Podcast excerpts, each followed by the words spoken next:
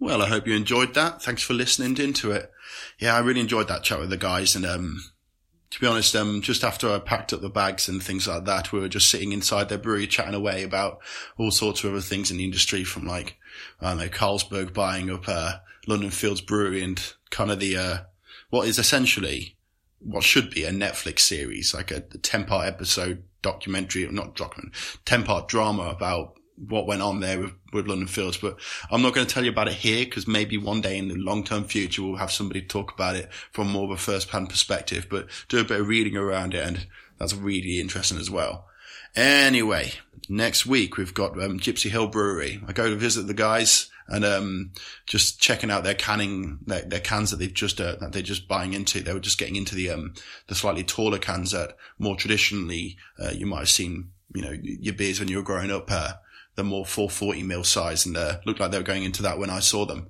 And uh, went into their what would be soon to be hopefully their um, their new tap room and um, it was just filled with bags of malt that hadn't been used in the brewery yet. So yeah, um, but Gypsy Hill, they look like they're growing, expanding, and dominating the little um, industrial park that they're based in. And uh, look out for next time we're live. Okay. Remember, if you enjoyed the podcast, please get in touch. Uh, share us on Facebook, on Twitter. Follow me on Pubman Jack. Um, if you want to, you can get me on Snapchat with uh, with um, you know Beer and Co. Uh, Instagram, we're Beer and Co as well. Um, yeah, get on the website and share with your mates if you like it, and please subscribe. And um, and yeah, catch us next time we're live. All right, toodle pip.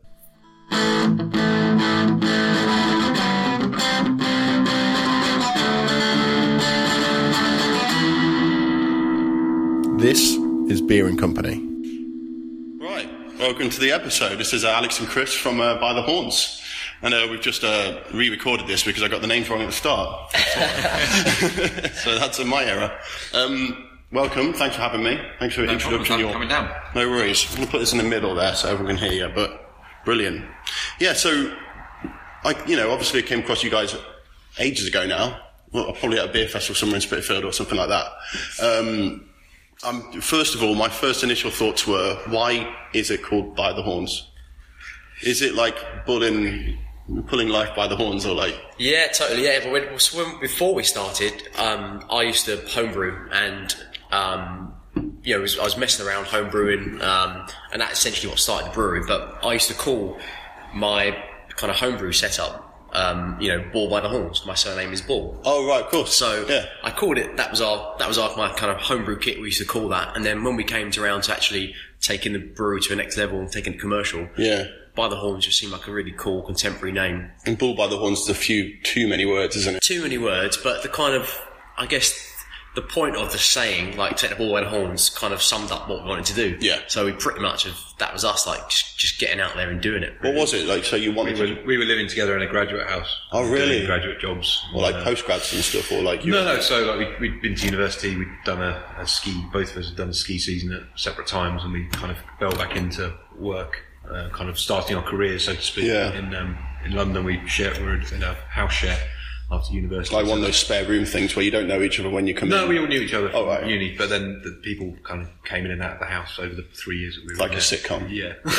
It was kind of a party house, and us, us, it, you know, us so started brewing beer. Yeah. Basically, probably because firstly we loved craft beer, and that was our angle we wanted to get into. Or that, to be honest, that phrase didn't even exist when we started Yeah, sure. doing it. Um, but the American stuff, the American craft beer, and then you know, if we could make beer that could also fuel our parties, then it was kind of a win-win. It was kind of like you used to get Sierra Nevada or Goose IPA or something, and, and you're like, okay, we can't find anything in the UK like this, so we're going to have to make it ourselves. Is And that, tho- even those beers were really hard to find. Yeah, so sure we were. drinking in 2010, and you really have to look for yeah. for those kind of Sierra Nevada, Goose Islands, or Sam Adams. Even in those days, was like really really hard to find. Yeah, I remember that, It used yeah. to be kind of specific craft beer shops. Yeah. Um, but now, yeah, now you know how big it is.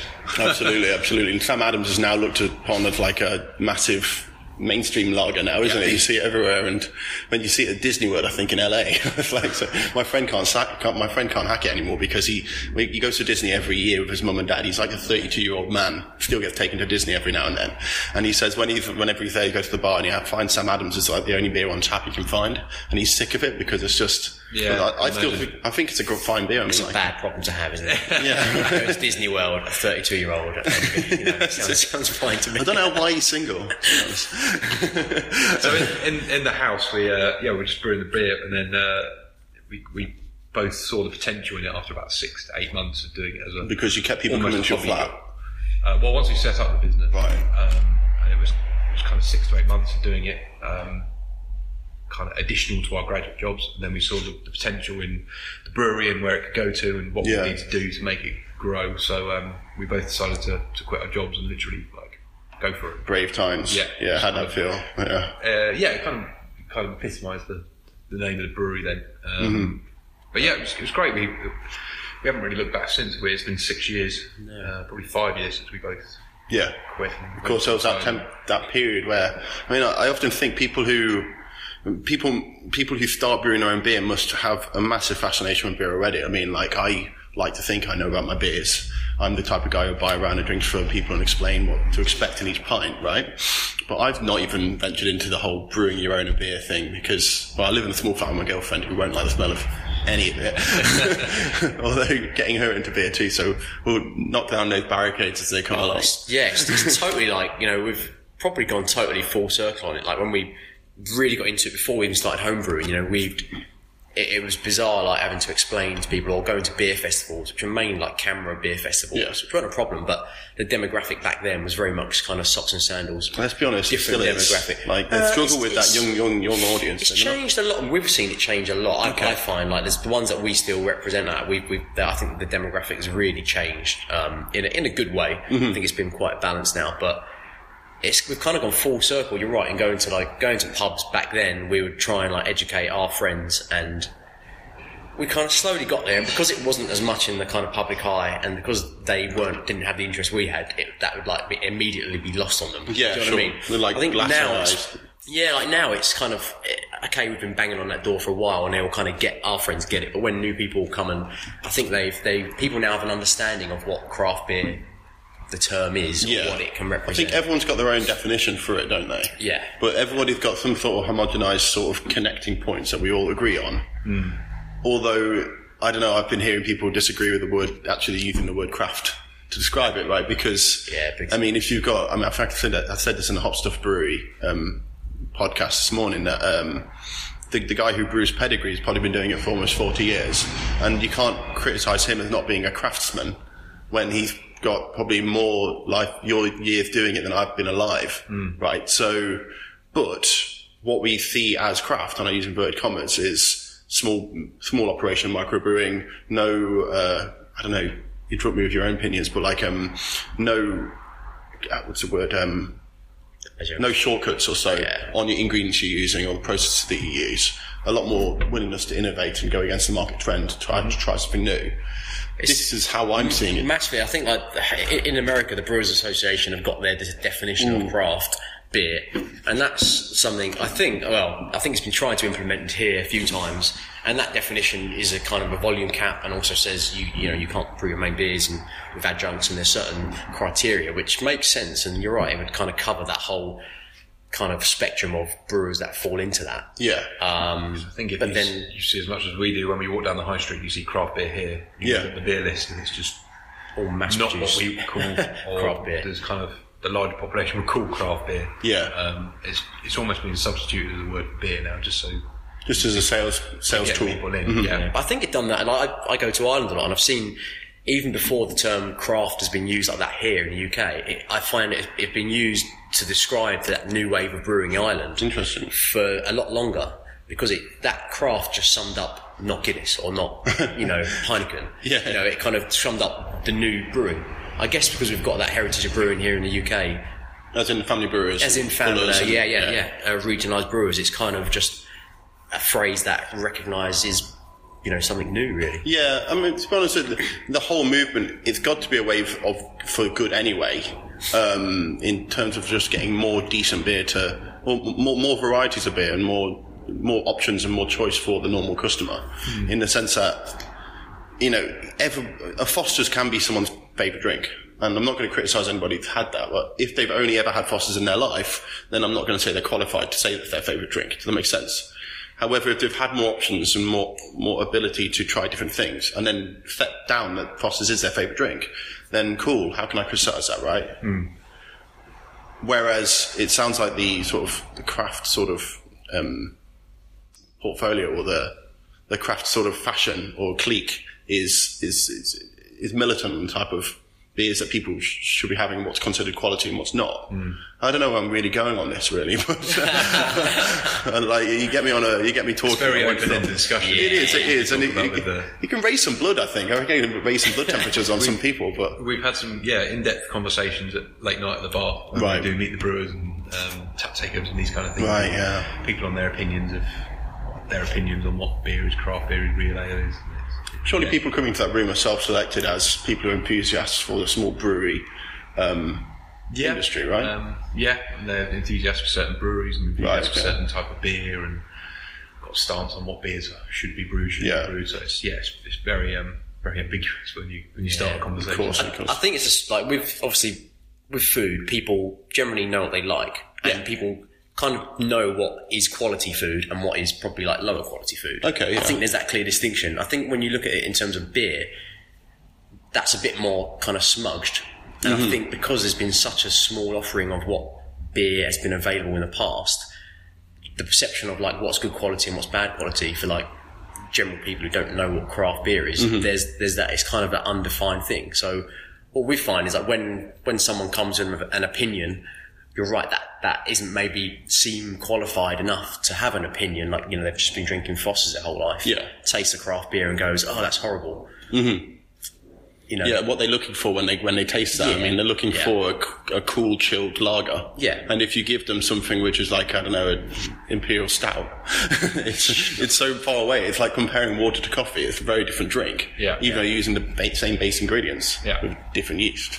You know. Um, but there is that topic of cask and keg, whereas you guys, you guys do have a, from my from my understanding, you guys have like a focus or an interest in the the English style of bitter and um, the the cask side of things, whereas you're inspired by American beers. What Yeah, you I said, mean, we, we, we started 100% cask, um, and the beers that we were brewing, we slowly found as we were kind of investing in our equipment um, and being able to keg beers, um, sort of on a, almost an experimental stage, sort of kegging off a few of the, the, the brews we were doing. We found they were they were really working well on, on keg, being served cold, Right. being served more carbonation level um, and just found they were working really well on keg. Um, so we do have that cask history, but then we moved on to, to keg beers that we think work a lot better in, in Yeah. keg format. yeah.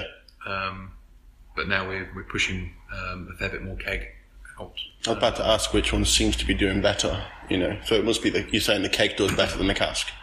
Um, it's quite seasonal as well. Right. Cask beer in the, the autumn and winter is, is, is very good. Mm-hmm. Um, keg over the summer months when people move away from the they want something I don't know, a little bit cold, a little bit more refreshing. Yeah. Um, keg kind of overtakes it a little bit. That makes sense. Yeah. It depends where, like, as a brewery, we, we don't have any salespeople at the moment and haven't had because we're pretty much been organically grown and pretty much continuously been operating at, operating at capacity. Yeah. So I guess we haven't really had the, the opportunity to really try and push sales or get sales out there that have really determined that. So we're, If it's selling anyway without any salespeople, and you're getting to the point of cap- I mean, then, yeah, I mean, we've, we've pretty much been just, just been working on like a demand driven kind Yeah. of basis, which is, is nice and is, you know, is going to be a bit different in the future when we've got our expansion plans in place. But, Mm-hmm. um, it's, yeah, it's, it's tough to say. We've always had like cask sales have always been there and we'll always try and have that as a, as a side bit, um, or as a main part of our brewing. But, um, you can't rule out and see all that kind of interest in keg beers, uh, cans and bottles now. Yeah, I guess it's also when we started. So we were starting brewing in 2010, Right. When there wasn't the market out there. Real ale was a thing. Real ale was the thing. That's a funny was term. A, a, a, Seems bizarre now, isn't yeah, it? right. Like, please hold a point on that that you were about to say when you're starting. But I, I was on Twitter and somebody was criticizing a craft brewery or a craft c- pub or something like that, and they were going uh, something along the lines of like uh, t- wanky real ale that costs too much, and I was like. What as craft beer? Okay, first of all, yeah, yeah, basically. And I, I, my first point was, hold on, ale is just a form of beer. You've got lager and then you've got ale. Yeah. Two very different, distinct processes with different types of yeast strain, and there might be more to it than that, but I'm not a brewer. That's, okay, ale's on the left, lager's on the right. And presuming it's not imaginary, and it's real, surely all ale, regardless of if it's a cask or keg, is real ale. So, what do people mean by real ale anymore? I think it's hand-pulled British Real, cask, right? Yeah, real ale does have that definition of a live product. Right. Served from a, what was it, secondary? Yeah, secondary film. I mean, it's kind of it's kind of been lost that phrase really since the kind of craft fra- uh, phrase has, Right. has leapt in, to be honest. And um, I mean, I used to be used to see probably signs for like you know places like Wetherspoons would have a real ale festival. They might Yeah. still use that, but I could imagine something like Well, you know, CAMRA is, in, is intrinsic in the name of Yes. their yeah, thing. but- yeah. Oh, let's, let's not open that can of worms. but yeah, you know what I mean. That, real ale and craft both have big question marks. Maybe craft is a new real ale. Yeah, that's a good point. point, and maybe it is, and it holds the same sort of like uh, you know agitation with some people. I think you know. Keeps us talking about it, right? Yeah, exactly, which is really nice. Now we go to the pub to talk about the beer we're drinking rather What's the than. next phrase? Yeah. Oh, God knows, let's coin it now. Tasty chef, Unreal craft. toasty hot tea. Um, yeah, like so you were saying. So the, the Uh, so yeah, in 2010, we we cask beer was our 100, percent and it was we basically went down the cask route because a lot of the places that we sold to had a, a free. uh, there was like a guest tap thing. line or a guest tap. Yeah. was a bit more accessible than the, the kind of keg lines that were all tied up with Enterprise Inn and whoever else they were buying their beer from. I'm going to Um, pause there because uh, the listeners might not be too familiar about enterprise inns or the tied relationship. So Yeah. if you go into that quickly to explain what that kind of means, yeah. It's, it's a big subject for a quick. okay, yeah, true. I mean, I could give it a stab as well, but you're the guests. So. I suppose the uh, I suppose the tied pub chain is something that's almost hidden behind the the facade of the pub. When Yes. a lot of the pubs say free houses or independent, and they everyone thinks that they've got this landlord just Mm-hmm. owning them and running them as their own business and having free of, to, to buy whatever they want. Um, yeah, it's, it's a little bit smoke and mirrors with what um, contracts that they have um, and the lease of the, the pub. Yeah. you have to agree to buy a certain amount of beer from um, a certain Yeah. range of beer from. Um, it's something that often a lot of my friends don't realise Yeah. when you're talking about like going to the pub when you uh, uh you probably have this too when you go to the pub you you can see the menu that's on thing or what the range of beers they have on tap you go okay cool that's a star pub this is an enterprise inn you know that's a Yeah. stonegate pub on the managed chains Um, yeah And yeah, pre brewery, we I, I didn't know about that. Yeah. I never saw that. But now, whenever I go into a pub, I can pretty much establish what chain it's in, what Completely what's it allowed understand to have, why the beers are on there. Um, I mean, you can see it growing. They the, the, the, they've obviously had to increase what beers are able to be bought because Yeah. people are only going to pubs with generally a decent beer and food selection and spirit selection now as well. Mm-hmm. Um, so you were saying you were going to pubs that had a free a, a guest tap Yeah, guest taps one, one free of tie Yeah, tap they're gen- generally a little bit easier to get into um, as a starter brewery um, and as a kind of beginning in the market, which wasn't really that big at that time. Mm-hmm. Um, so you had your kind of specialist craft shops. I think there were probably like 10 to 15 real whole of kind of London. specialist beer shops in, in London. I think the Rake was there, the Craft, Cask in Pimlico. Right, yeah. Ones that stand out in my mind. Um, but apart from that, it was it was a struggle to find anything like that, as I said earlier. Um, so that's kind of why we, we started down the cask route. Um, but also now, I mean, 2017, you can just walk around London and see the, the range of Yeah. keg beers available in a lot of pubs. Um, and you can see why breweries starting nowadays might think, let's just go 100% keg. yeah It, it also really depends. When we started, we you know it was kind of a, a hobby business set up on let's let's see how this interest in our in craft beer. You know, we got a small industrial unit, put some vessels in, kind of really started like grassroots level. Let's see how this this plays out in the next year. yeah Uh, you know, I'm kind of been known to us within six months of doing that and still working part time. It just kind of exploded. Um, which obviously we went into it full time. Kind of craft beer kind of revolution kicked off. Um, but we couldn't, you know, what, what I'm getting to is we, we, we started on essentially a bit of a shoestring in terms of a budget and we just wanted to get brewing, get our beers out there and that kind of access to market through Cask Ale was that, was that entry point. That makes Um, sense. I mean, we'd, we've been across America and seen tap rooms and brew houses and, and you know, Yeah. drank plenty of pint in great, cool places before that that we'd seen and was like, right, you know, and our memories were like, well, we'd love to open a place like that, but we just you know, it was Is the kind of market a- ready for it? Sort of well, thing? I, I think it could have been because the guys like like Camden and, and other guys put in. You've you've there's always been places like um, Zero Degrees, or there's a few places Oh, yeah. that has kind of setups more like the American model, but. They, they, they cost quite a lot to put in place, uh, you know. So you, you kind of balance in a budget and a, you know, and we started the business ourselves. Only now are we going out to try and crowdfund some money to, to, Yeah. to you know to get a bigger brewery. Um, it's just you know we've just grown it within ourselves. Yeah, that's interesting. Actually, I was going to touch on the crowdfunding point. Obviously, like you said, you've gotten to the point where you're selling at capacity, and um, it was all on your probably I don't- know friends and families helping out yourself, your own investment, maybe a bank loan or something. Don't know. I'm not asking, just making assumptions. Um, and like uh, now you're going to the crowdfunding stage. I think you're 11 days into it, or 11 days. I think it's about eleven days to go now. To go, so that might- ends, yeah, it ends beginning of or beginning of October. Yeah. uh, around yeah beginning. Of Bearing in mind, I don't know when I'm going to put this podcast out. Yeah. it, it would be gone by, it would be finished by now, and hopefully We may have already put our purchase order in for the new brewery. right, exactly. Yeah, yeah, yeah. Keep an eye on it right now. um, so, you know, how's the whole crowdfunding process been? Because it's something that a lot of breweries do go down, or not a lot, but um, often when you when you, I've got a friend who works at Crowdcube, and if you read the, the, the trade press, whenever you see Crowdcube mentioned, it's either an investment in a in a range of restaurants that are or expanding, or it's a brewery. And you've got a heap that I can think of, like obviously Camden Hells, Brewdog, um, Hop Stuff. Uh, I think Brothers, a brewery up in Manchester. What was it? Seven Brothers. Seven Brothers, yeah, yeah. thanks. Yeah. Um, and now you guys as well. Hiver, I think, are also doing one. Hiver on there. Yeah, it's, Yeah, it's they're been. It's, you're right. It's just seen a real popular platform or forum for, for, breweries to raise money. It's got got that kind of, I guess, the kind of sex appeal of that people are investing in a brewery. Yeah. and there's beer involved. a lot of people like beer, uh, so it's kind of I guess that easy sell. It's it's for us. I mean, we saw it as a as a great way to kind of engage people who want to be in part of our brewery, and Right. we've got a lot of good locals who drink in our tap room, and a, quite a nice kind of community that wanted to be a part of it. And we're like, okay, we can tap into that, which is great. Um, you also had um, you know, we really felt that as a as an investment, you know, a, a brewery. There's a lot of like crowdfunds are kind of for, for either like fintech or a lot of kind of um, kind of IT stuff or, or kind of apps which have probably higher earning potential, but Yeah. have a lot there's a lot more risk above them, right? That can go mm-hmm. really kind Well, there's no, there's usually just software, and there's no hardware involved. Yeah, so exactly. if you paid for something that's got assets, like even the, the barrels you've got in the brewery, you can sell them on if it all goes south, Well, right? So, exactly. So we, we, we feel like the, kind of business model and the business we have where we actually, you know, we do actually own a brewery, we have actually got those assets. You know, it's not a business that we're going to essentially go under tomorrow. We're kind of, mm-hmm. we're going to hold our value.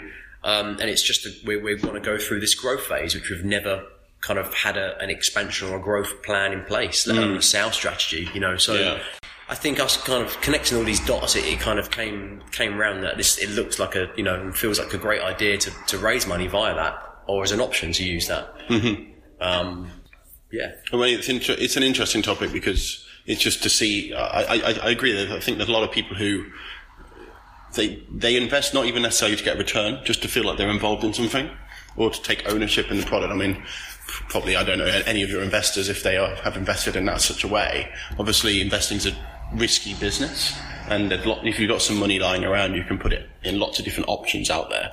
To choose a brewery, I think that there might be part of that where you're going into thinking, cool, this is something I'm part of. You know, I've got the t-shirt. I'm also fundamentally helping a business which I want to see grow rather than just treating it like an asset which will grow. I think there's a more emotional tie. Yeah, Uh, do, I mean, what are the rules of crowdfunding like? Do you, do you get any of the money that's pledged or is it, um, or is that, that's that crowdfunding? Yeah, I, I know that when you look at Kickstarter, for example, if you don't reach the target, then you don't get any of the cash. Is that the same for Cr- Crowdcube? And yeah, it's, pre- it's pretty much the same across most crowdfunding Right. platforms. Um, so yeah, it's you know we you know it, it, yeah it may well be a case that we, we don't reach it. I mean, Okay. we're certainly confident that we will. And we've got Yeah. yeah like nearly short of two weeks now. Um, and yeah, there's a lot of you know to get your kind of pitch right and to get it at the right level, and there's a lot of kind of work that goes into it um, Mm-hmm. to get it. Well, I hope you enjoyed that. Thanks for listening into it. Yeah, I really enjoyed that chat with the guys. And, um, to be honest, um, just after I packed up the bags and things like that, we were just sitting inside their brewery chatting away about all sorts of other things in the industry from like, I don't know, Carlsberg buying up, uh, London Fields Brewery and kind of the, uh, what is essentially what should be a Netflix series, like a 10 part episode documentary, not document, 10 part drama about what went on there with, with London Fields. But I'm not going to tell you about it here because maybe one day in the long term future we'll have somebody talk about it from more of a first hand perspective, but do a bit of reading around it and that's really interesting as well. Anyway, next. Well, I hope you enjoyed that. Thanks for listening into it.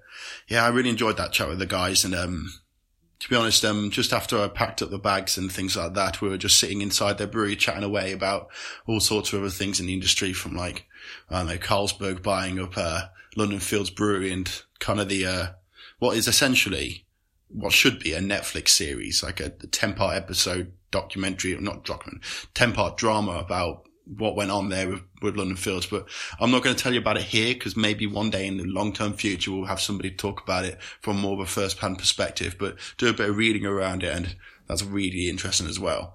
Anyway, next week we've got um, Gypsy Hill Brewery. I go to visit the guys and um, just checking out their canning, their, their cans that they've just uh, that they're just buying into. They were just getting into the um, the slightly taller cans that more traditionally uh, you might have seen, you know, your beers when you were growing up. Uh, the more 440 mil size and uh, looked like they were going into that when I saw them.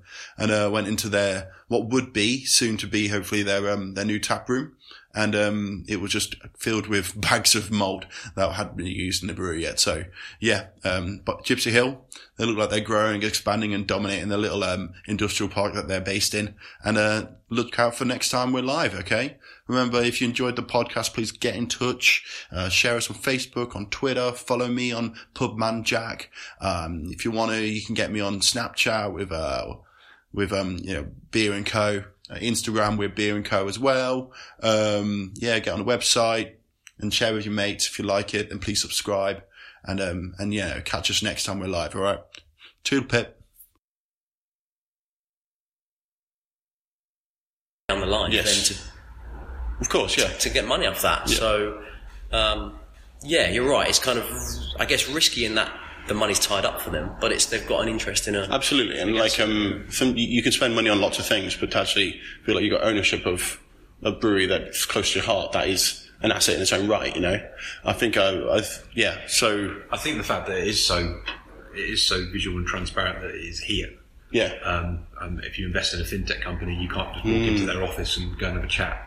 Whereas here, you can you can book a brewery tour, you can walk in, try the beers, and speak to the brewers. It's very um, it's very easy to see where your money's going. Absolutely, what, yeah. what you're actually investing in, and t- actually tasting what you're investing. in. of course, yeah, quite It's literally. quite a, wonderful, quite a wonderful thing in that respect. I think. Yeah, exactly. And that's what people are, are really kind of buying into. And, What's the um, what's the next steps after you reach the uh, target?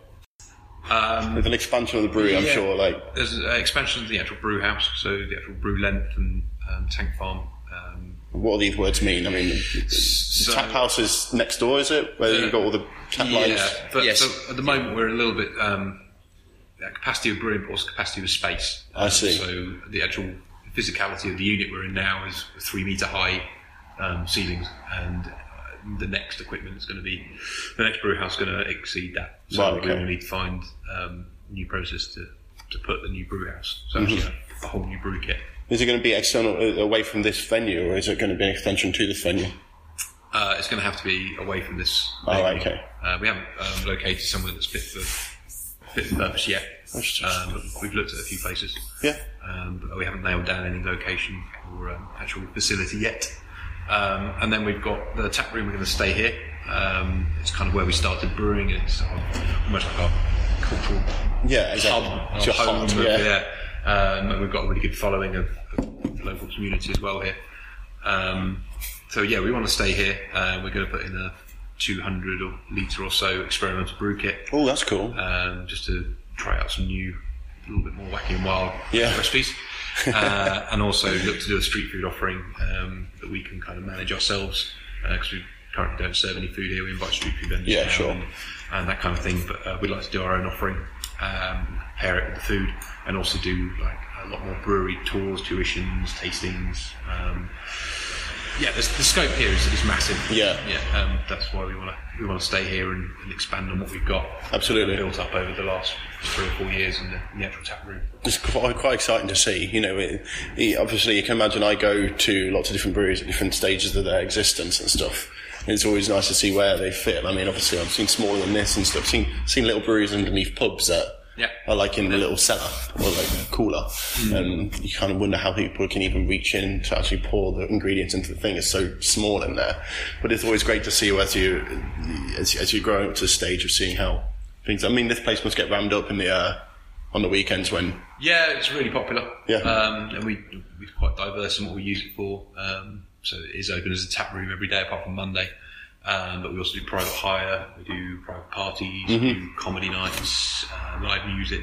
which is pretty much running a, Everything a really. venue in this day and age. I mean, the pub industry is so complicated right now. Yeah. With as we went into the tie arrangement, I mean, just generally like how competitive you have to be, especially in a place like London, where you've got so many different types of bars knocking around and different types of offering. Hmm. That I mean, this must be like running a separate business its own right. This tap room.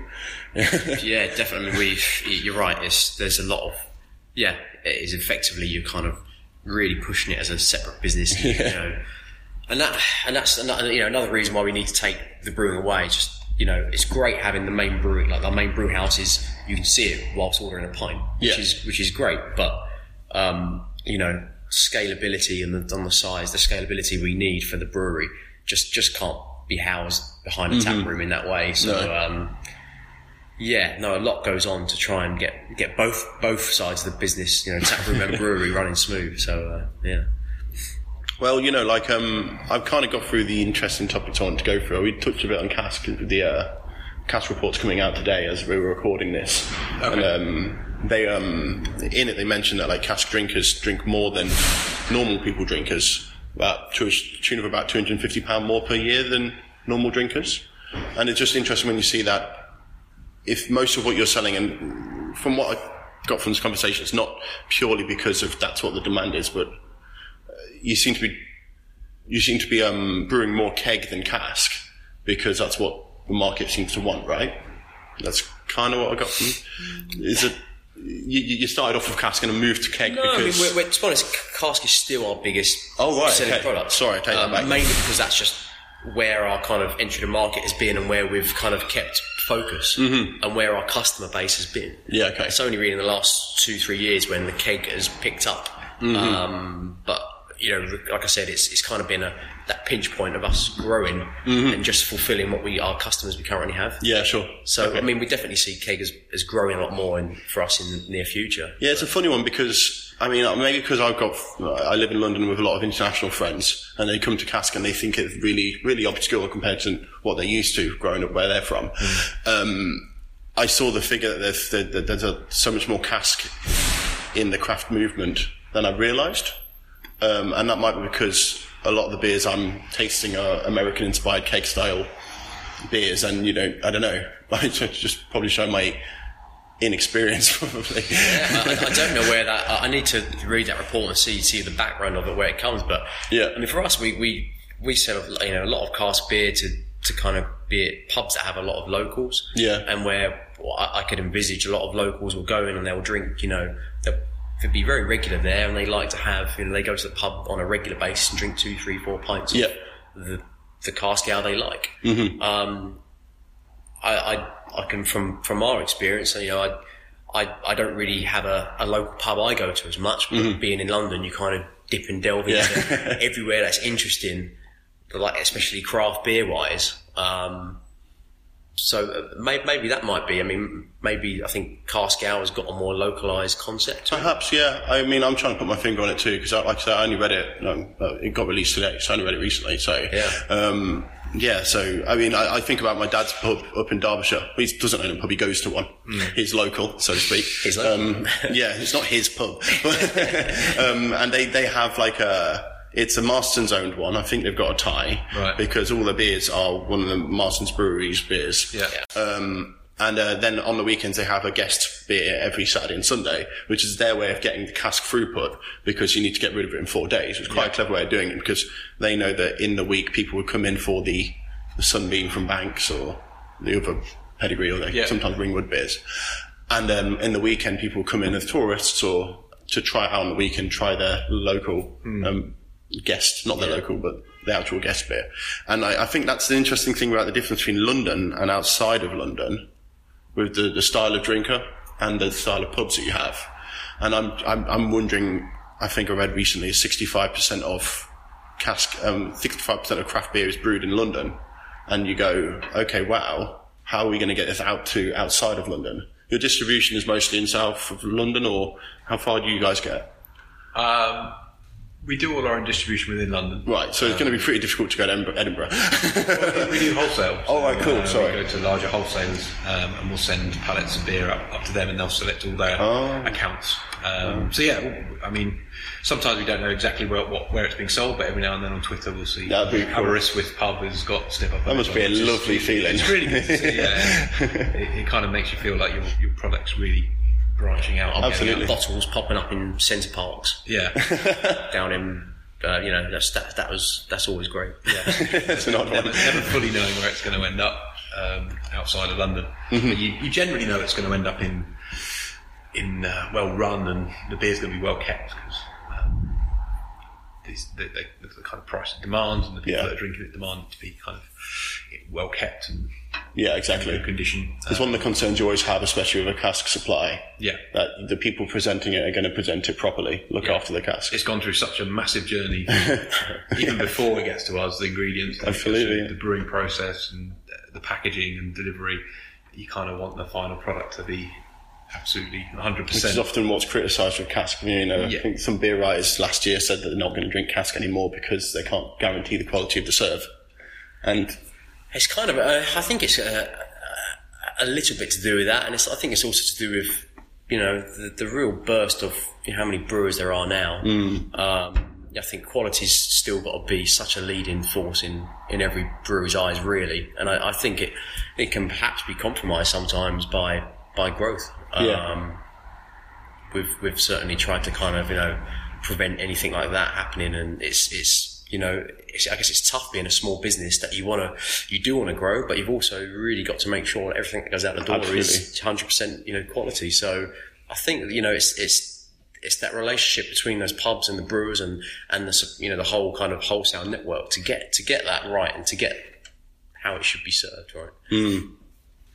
well, I suppose there's um, there's nothing you can do for it too much, really. You've just got to hope hopefully not supply the ones that you find out we're supplying your beer badly, I suppose. But you know, like um, I feel like I've gotten to the questions answered that I had to come ask you. It's been it's been really nice. Thank you. Cool. Um, but yeah, like uh, if you guys have you guys got any like ways people contact you or find out more about your beers that are coming out and any of the cool stuff happening and shout out about your expansion plans and stuff. The Twitter handles or email addresses or websites. Yeah, so website is uh, bythehorns.co.uk. Um, all our social media handles are by the horns brew. Handy. Um, so yeah, kept it quite simple there. So yeah, contact us via the website. Um, you know, social media. And if this goes out before the Crowdcube, it's, uh, Oh mate, it's, not going to happen. the, the, the Crowdcube will happen, but this will not be happening in 11 days. Come and see our new brewery. That's exactly it. There'll be loads of stuff happening. Okay, cool, gents. Thanks very much. Um, cool. Thanks very much. Thank Cheers, you. Jack. No worries. Well, I hope you enjoyed that. Thanks for listening into it. Yeah, I really enjoyed that chat with the guys. And, um, to be honest, um, just after I packed up the bags and things like that, we were just sitting inside their brewery chatting away about all sorts of other things in the industry from like, I don't know, Carlsberg buying up, uh, London Fields Brewery and kind of the, uh, what is essentially what should be a Netflix series, like a 10 part episode documentary, not document, 10 part drama about what went on there with, with London Fields. But I'm not going to tell you about it here because maybe one day in the long term future we'll have somebody talk about it from more of a first hand perspective, but do a bit of reading around it. And that's really interesting as well. Anyway, next week we've got um, Gypsy Hill Brewery. I go to visit the guys and um, just checking out their canning, their, their cans that they've just uh, that they're just buying into. They were just getting into the um, the slightly taller cans that more traditionally uh, you might have seen, you know, your beers when you were growing up. Uh, the more 440 mil size and uh, looked like they were going into that when I saw them and uh, went into their what would be soon to be hopefully their um, their new tap room and um, it was just filled with bags of malt that hadn't been used in the brewery yet. So yeah, um, but Gypsy Hill, they look like they're growing, expanding, and dominating the little um, industrial park that they're based in. And uh, look out for next time we're live. Okay. Remember, if you enjoyed the podcast, please get in touch. Uh, share us on Facebook, on Twitter. Follow me on Pubman Jack. Um, if you want to, you can get me on Snapchat with uh, with um, you know Beer and Co. Uh, Instagram with Beer and Co. as well. Um, yeah, get on the website and share with your mates if you like it. And please subscribe. And um, and yeah, catch us next time we're live. All right. Toodle pip.